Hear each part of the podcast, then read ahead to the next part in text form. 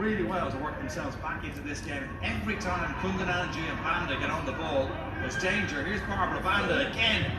Huge pace from her, and what an equaliser!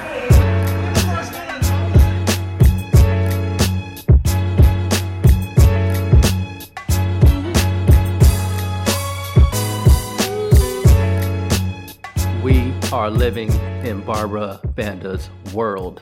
What's going on? This is uh, Andre Carlisle here at Diaspora United. I am here with Courtney. We're going to wrap up match day number two, Olympic match day number two. Courtney, how are you doing? I'm okay. How are you? I'm decent. I'm decent. I'm I'm under. I, I'm glad. I'm I'm delighted. I'm elated that Barbara Banda allowed us to see another glorious day. Scored a hat trick because that's what she does. So I'm here for it. Yeah, me too. I just hope like we're gonna get to this later about like what our scenarios for next week, but I just want um Barbara to keep scoring. Like even if they keep losing, like I just want hat tricks. Like I want her to be the tournament top scorer. Yeah, golden boot. We need it. We need it. So let's uh let me run through the scores real quick and then we're gonna dive into the matches a little bit. So I want to keep y'all updated on the scores and what's going on. So uh, Chile and Canada played. Chile lost one to two. Canada had two goals, both by Janine Beckie, won a penalty. Uh, then China played Zambia, and that ended 4 4. Zambia had a Wild. lead late, um, but China ended up scoring a, an equalizer pretty late, ended up 4 4. Uh, for China, Wong had all four goals for Zambia. As we mentioned, Barbara Banda, another hat trick, another hat trick, uh, her second straight hat trick.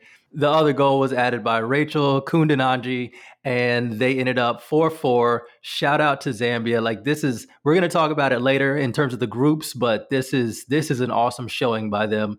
Um, I'm really, really excited. I really thought they were gonna get that win too, but ended up getting a point anyway. So uh, still shout out to them and forever shout out to Barbara uh, Banda because that is this performance is is awesome. Been to me, it's been the story of the Olympics.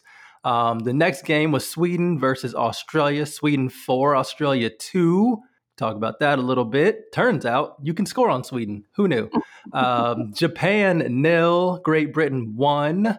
That was interesting. Uh, Netherlands three, Brazil three. That match was wild. Loved, loved that match. This was one of one of the favorite, one of my favorite matches because this was just bonkers, uh, back and forth. And then the uh, evening wrapped up with, or evening, evening in Japan, I suppose. Extremely early in the morning for us here. Uh, New Zealand won. U.S. women's national team six. So, Courtney, where do you want to start? Um, I want to start with Brazil. They tied the Netherlands 3 3, as you mentioned. Um, this game was honestly kind of bonkers. There was, uh, unfortunately, some questionable goalkeeping on Brazil's part. Um, I really thought Brazil was going to win this game. Uh, but then, you know, with the. if you haven't watched the highlights, I don't know if they're up on YouTube, but the, uh, hopefully they'll get on, on, on YouTube uh, soon, or if you also watch like the replay like we did right after the national team game yeah there was some a uh, little bit of questionable goalkeeping by barbara especially on the second the second goal was just weird and one of those kind of like funny slow motion goals where you like see it happening and they're like the goalkeeper's going to get there and then they just don't uh, and then the third goal she was which was a worldy free kick by Janssen I think that's how you say it yeah and she just had like a basically a worldy free kick but also Barbara kind of got there and could have gotten it and like had seemed like had a hand to it. So um, definitely some interesting thing. The what's interesting to me about this game, besides the Netherlands really conceding a lot in the past two games, they've conceded six goals. But I also thought, you know, they had really good, they had some good patch, passages of play.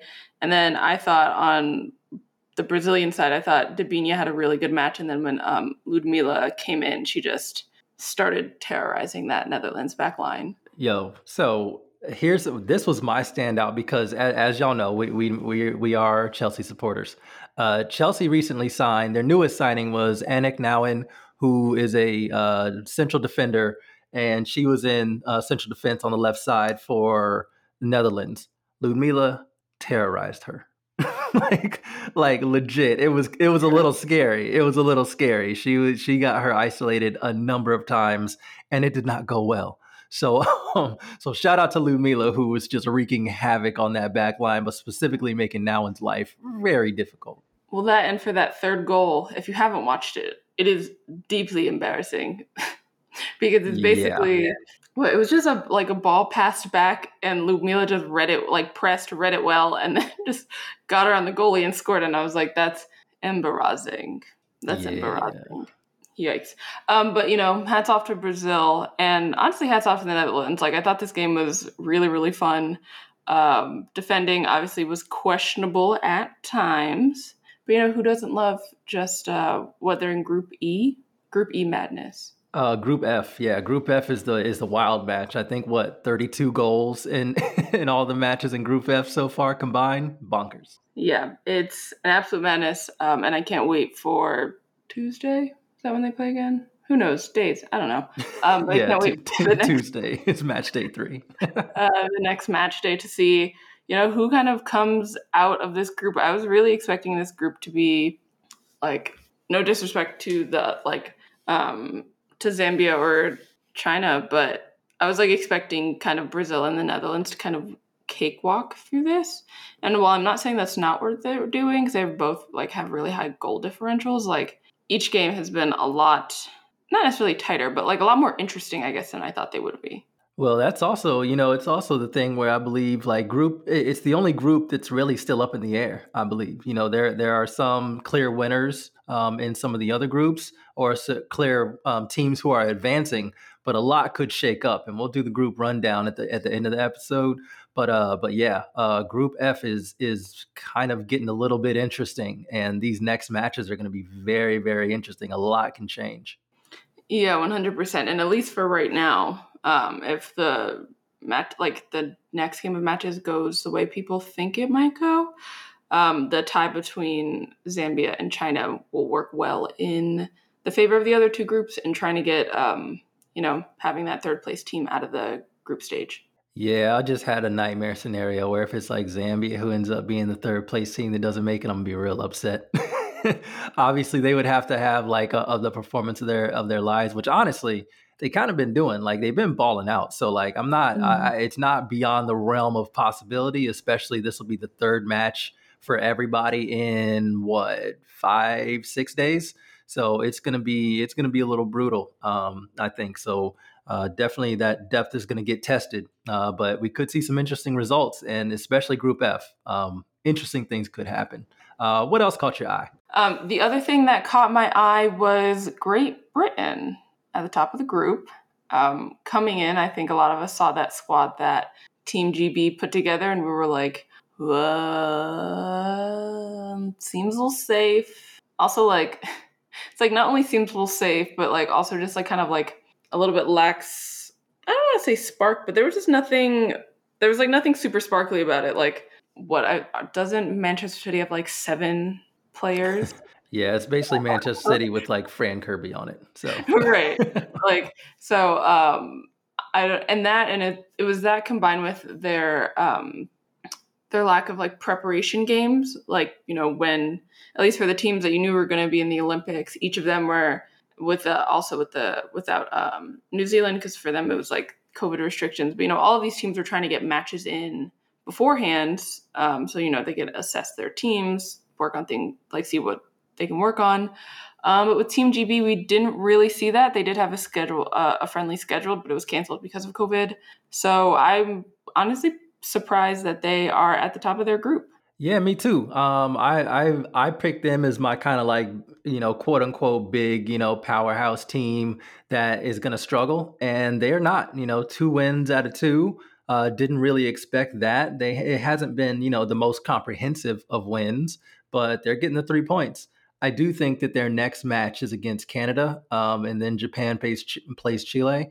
And um, if Canada beats them, Canada Canada can top the group. But either way, Great Britain is is advancing. So you know, my prediction was was super wrong. Uh, so shout out to them for pr- proving me wrong. But I will absolutely be rooting for Canada. Uh, that Team North America diaspora.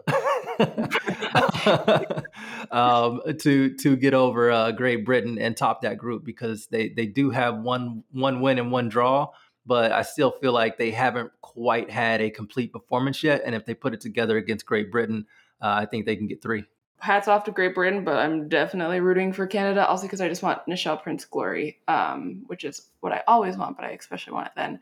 Um, and I think the last thing that surprised me is coming and like, you know, tying it back to the national team a little bit, but also uh, the group that we're in that I was reading, I didn't actually watch the Sweden Australia match. I haven't recorded, so I am going to watch it um, before our next match. But just that, you know, Australia really could have taken all three points from this. Um, those last two Sweden goals were scored pretty late in the match, and it seemed like Australia, at least from some recaps, uh, seemed to be playing really well. And I and I had watched their match against New Zealand and thought that they I mean, they played well, but also New Zealand just it was like their first match together in 18 months. So how well can you play with that? But you know, this group is surprising to me, and not in terms of like who sits where on the table, but how like how each team is performing.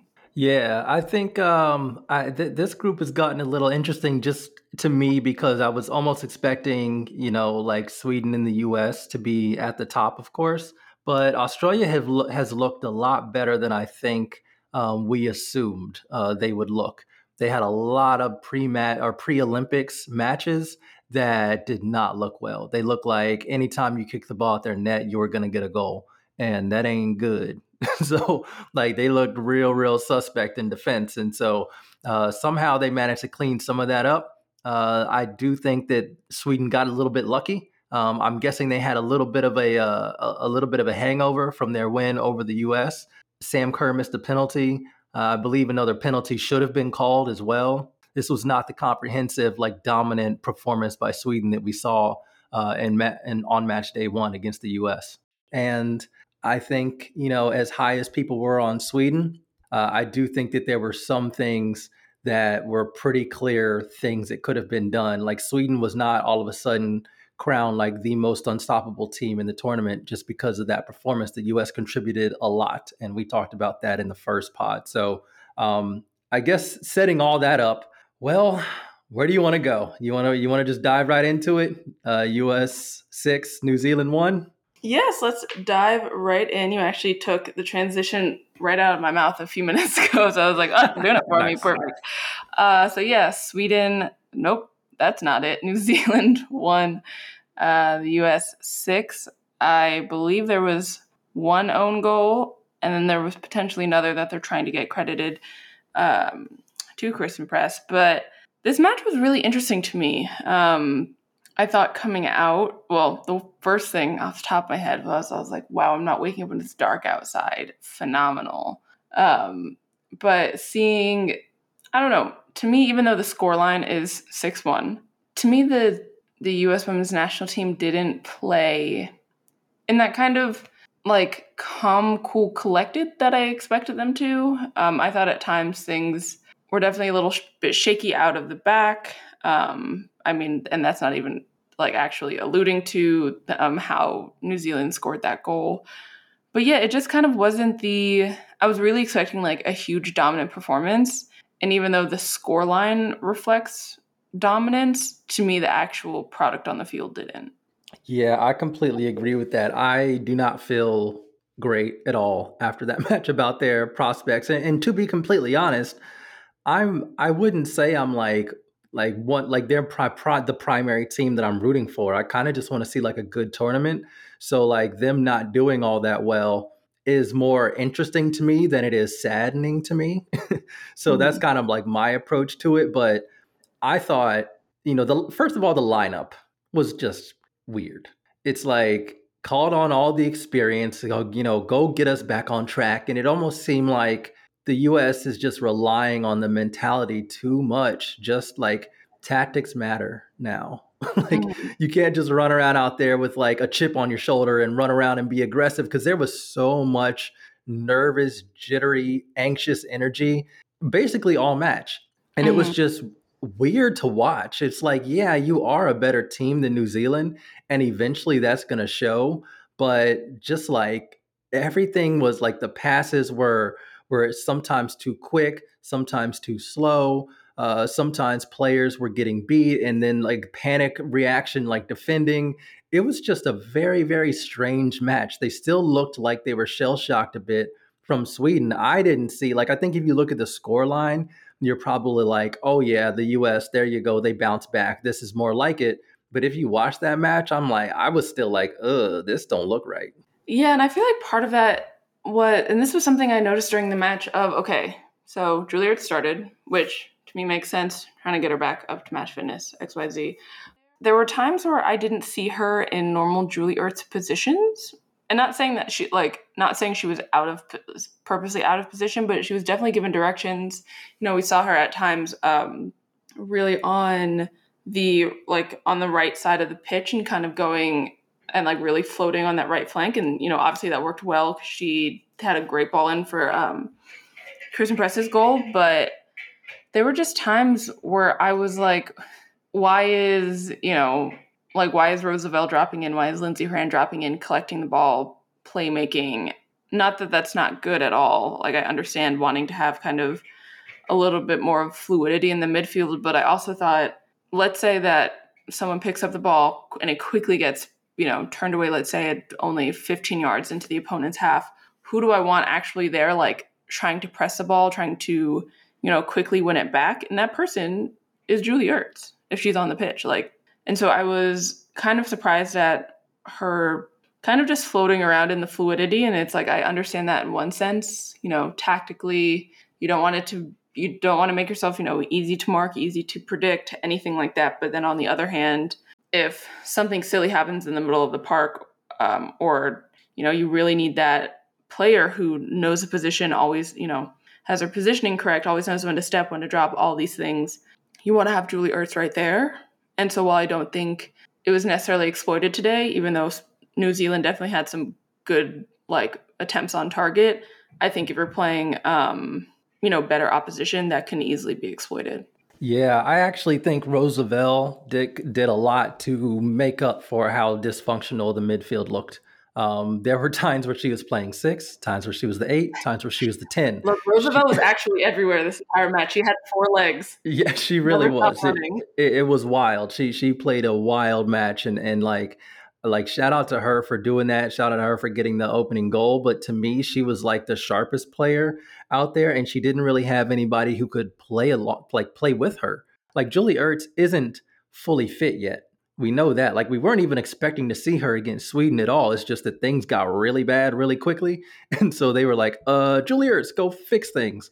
and like I didn't expect to see her start in this match, but I'm guessing she came through the, the 45 minutes in the last match against Sweden, feeling all right. And so they decided to go ahead and work on her fitness.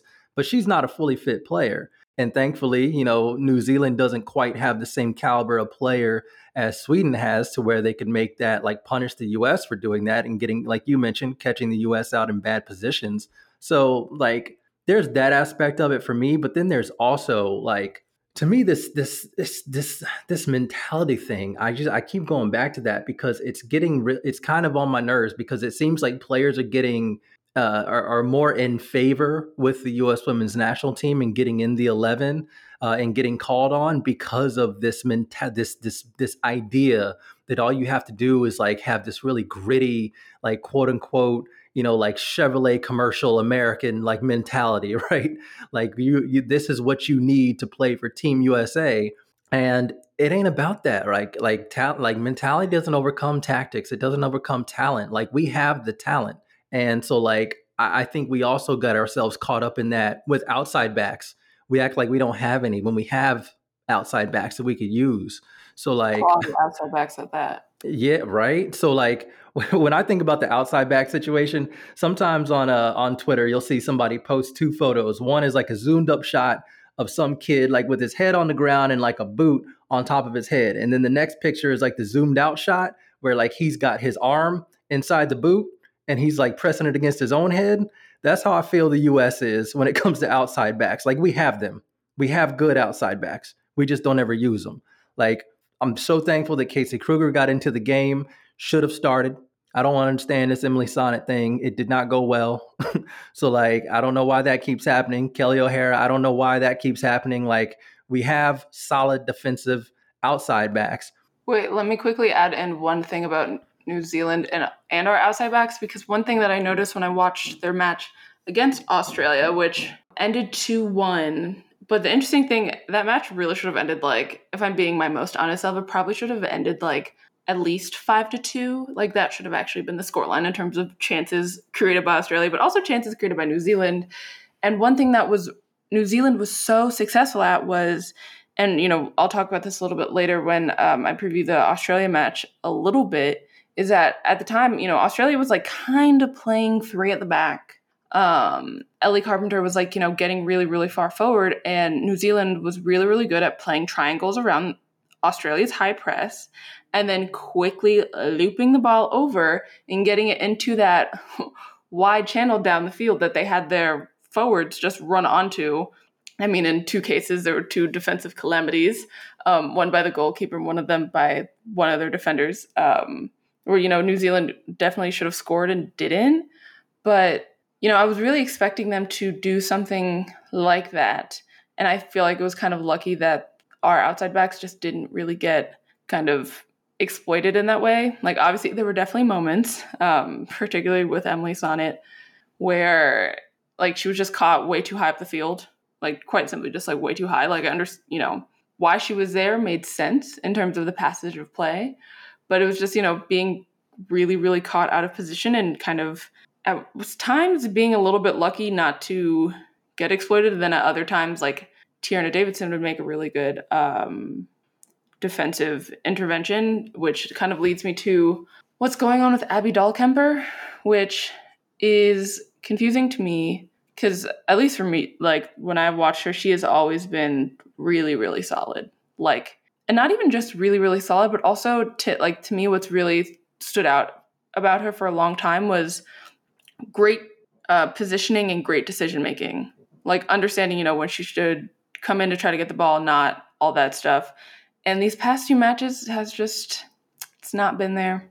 It's really not like especially against Sweden, um, both center backs. But I think especially for the second, second and the third goals were on Abby Dahlkemper's side when she's supposed to be either covering an area, attacking the ball, or covering the player. Which none of those three were done. So obviously those um, the other players scored, and then to me, what happened today was like, to like the simple way to put it to me is like deeply unlucky, but also like Loki hilarious. Like it was like com like what happened well, was, was like very funny, like it was comically hilarious, but also you know super un- unlucky. Like, do I think nine times out of ten she first hits the ball like that, like trying to basically kick it over her head and it just not happening? No.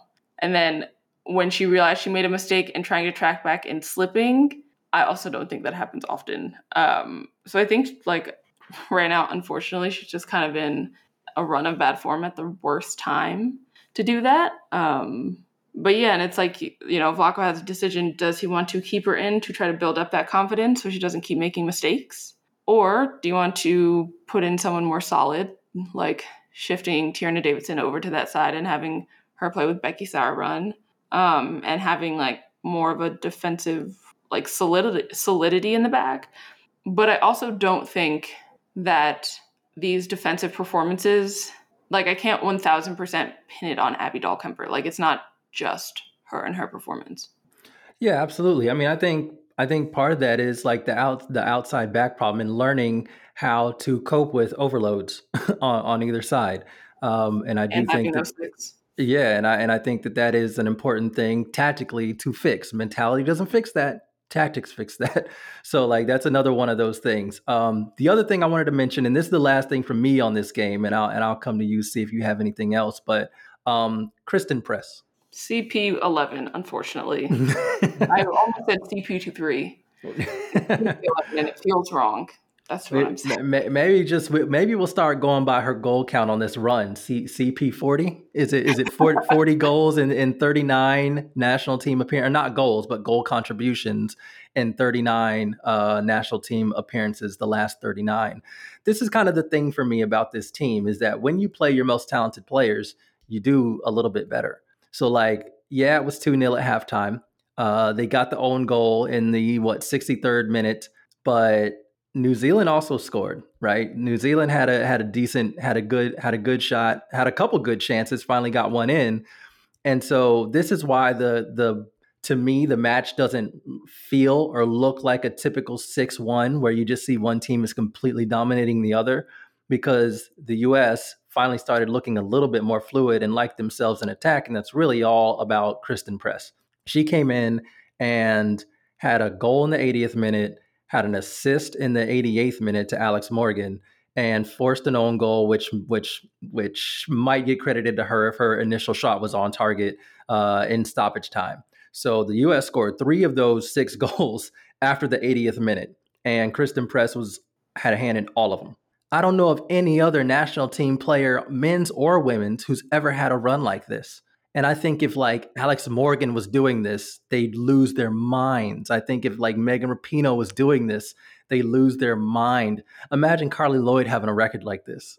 like it would be so unbearable. But Christen Press has it, and like and like it seems like social accounts that are around the U.S. Women's National Team, like Nikita, like sometimes like when we tweet it out from the Diaspora United account or some other you know journalist mentions it, they're finally like, oh yeah, and then they put a graphic together and then they tweet it or something. But it's like it's it to me, it's the most impressive thing going in like in in like international football right now.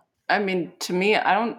I personally don't know of any club player that has been in this run of form like not like 40 goal contributions in 39 matches.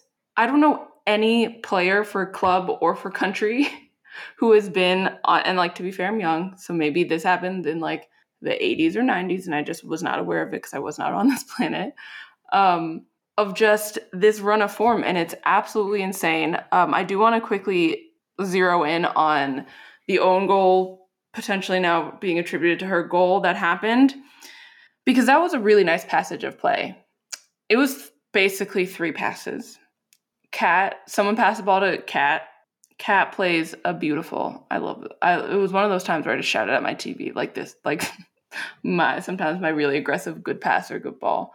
And she goes and splits the defenders, gets the ball on to on running Sam Mewis, who just plays in Christen Press. It was literally it was like one, two, three goal. It was so nice to see. Um, and I mean, look, we tweeted it out saying put some respect on her name. And she deserves it. Like I don't I personally don't know any other player who's in as good of form for this amount of time that she's been in. And then even if you like and, and the thing is even if you go back to her pre like even when she was coming in off the bench, like what she isn't she the ninth? Maybe it's changed a little bit now that she scored a few more goals. But at one point she was what ninth on all time scoring, yep. and half of them, like two thirds of them goals, were coming off the bench. Like what? Yeah. like, and the question is why. Truly, the question is why. And when they're looking for goal droughts, it's like I don't know, just put put her on the pitch. She'll get you goals. She ha- like she fundamentally always has a way of doing it. And yeah, she just honestly really needs some respect put on her name. And I mean, I understand like a lot of people are like, why isn't she starting? And it's like I understand it these games are coming thick and fast and you want her fresh for Australia. But also at the same time, I like want this like when we think about focal pieces for attackers for the women's national team, your number one focal piece should be Christen Press because she is all she has done is shown that she should be the centerpiece and isn't. Yeah, and th- this kind of goes to to my my harping on about mentality. You know, Carli Lloyd, despite lack of actual production continues to get a bunch of opportunities uh, whereas christen press you know performs and you don't see this the same level of hype about her um, and the run that she's on. And it's just kind of frustrating and i hope that we get through that because as you mentioned like the ability to play beautiful football and score amazing goals and link up is in this team but it's only in this team if we play our most talented players and our players who can actually execute at that level. I had a lot of high hopes for what Vlatko was going to do with this team, and so far in the like the first major international tournament, um, that hasn't happened, and I'm disappointed. Yeah, I understand that in some in some ways. I also think it's, I mean, it's the players he's kind of been given, and also hopefully, you know, he will phase some of these players, you know, out. After he chose the players. He told us he chose the players, so he wasn't giving them. He made these decisions. Okay, but the last thing I do want to say about this, uh, talking tac- talking tactically, besides the fact that one thing that we didn't even mention was um, four goals getting disallowed for offside goals.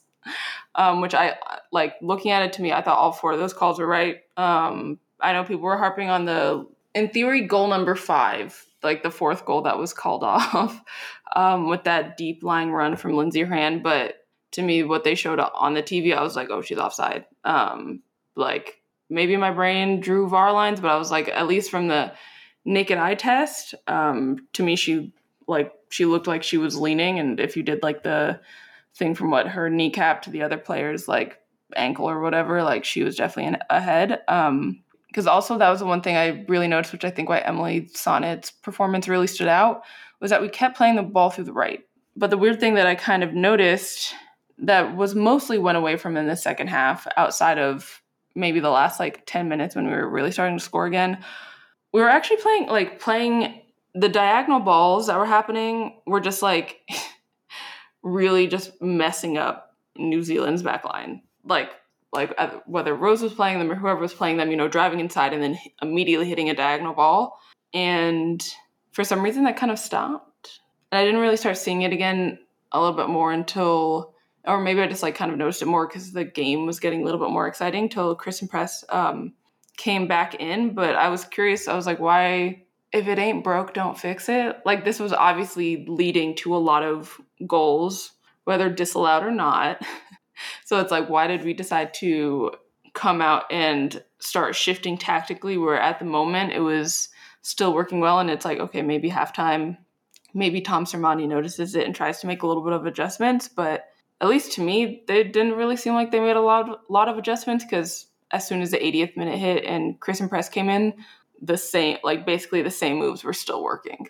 Um, but transitioning to our next match against Australia, going to be interesting. Right now, um, Australia and the US are tied on points, both three apiece, but the US is leading through goal differential, um, having those six, which at some point didn't know if they were going to actually come, but having those six, um, you know, did well for the goal, goal differential. But to me, this match is going to be really interesting, not only just from deciding, you know, if you're going to actually get out of the group stage or not, you know, get second place or lose, get third place, maybe have. I saw someone tweeting about nightmare scenarios, and I was like, why are you doing this? But this match against Australia is going to be really interesting. You know, watching them play New Zealand, Caitlin Foord was just ruining. And I mean ruining honestly both wide channels. And if I'm remembering correctly, the um, right back channel was just she was eaten. That's all I can say. She was eaten, and I thought you know Australia played really really well. While they did have you know some defensive errors that were kind of hilarious. Looking into this, looking forward to this match, I don't think it's going to be a cakewalk. I think the the form that they're in, and also the form that the women's national team is in, it's not going to be a cakewalk and I think it's going to be a well like a good battle. But to me, what is going to make or break it is which U.S. women's national team is actually going to show up on the day. Yeah, to me, if they play as jittery, which I think the the jitteriness, I think that's the reason for all the offsides. The team was just not in sync and jittery. Um, I think if they play like that, they're going to struggle. I think also if they name a weird lineup like they did, uh, they're going to struggle. Um, and I also do think that like you can't really take any chances. It might like I, I think Abby Dahlkemper will has the, can get over it for the knockout rounds. I think it's more important to make sure you have your best performance so far in the of the tournament in, and mm. I think mm-hmm. that's got to be Sauerbrunn and Davidson. So I am expecting to see that central defensive pairing in this match. So, oh, I don't. I think he's going to stick with a more similar lineup to Sweden in terms of the back four and even the front three, and then hopefully like Julie Ertz gets slotted into that midfield line, and the midfield three are Ertz, Lavelle, and Mewis.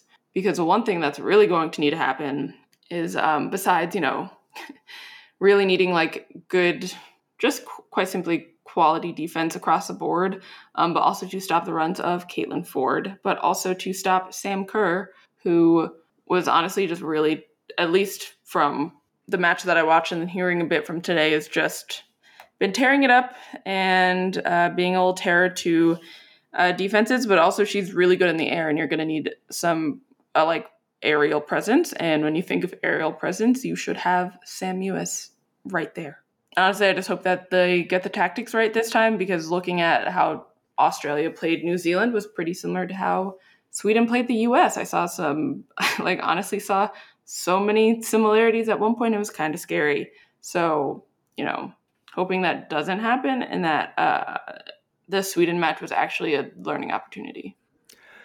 Yeah, that was that was hopefully lessons were learned. I didn't quite see those lessons being learned and applied versus New Zealand, so we'll see. Australia is now the absolute must win, and um, they they've they've proven to be a bit of a tricky squad in this tournament. So this will be interesting.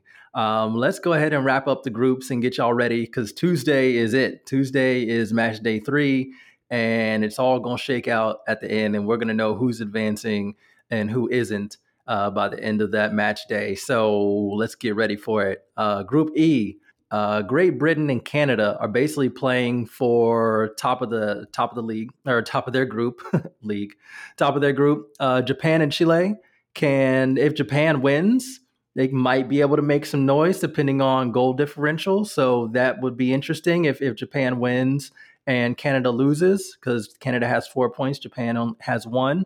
So Japan Chile is also kind of a match to keep an eye on as it regards to who might be getting out of that group. Uh, mm-hmm. In Group F, the crazy group that scores all the goals, all of the goals. Um, as mentioned before, we got Brazil and Zambia, which is that's just going to be wild. It's going to be a wild, wild match.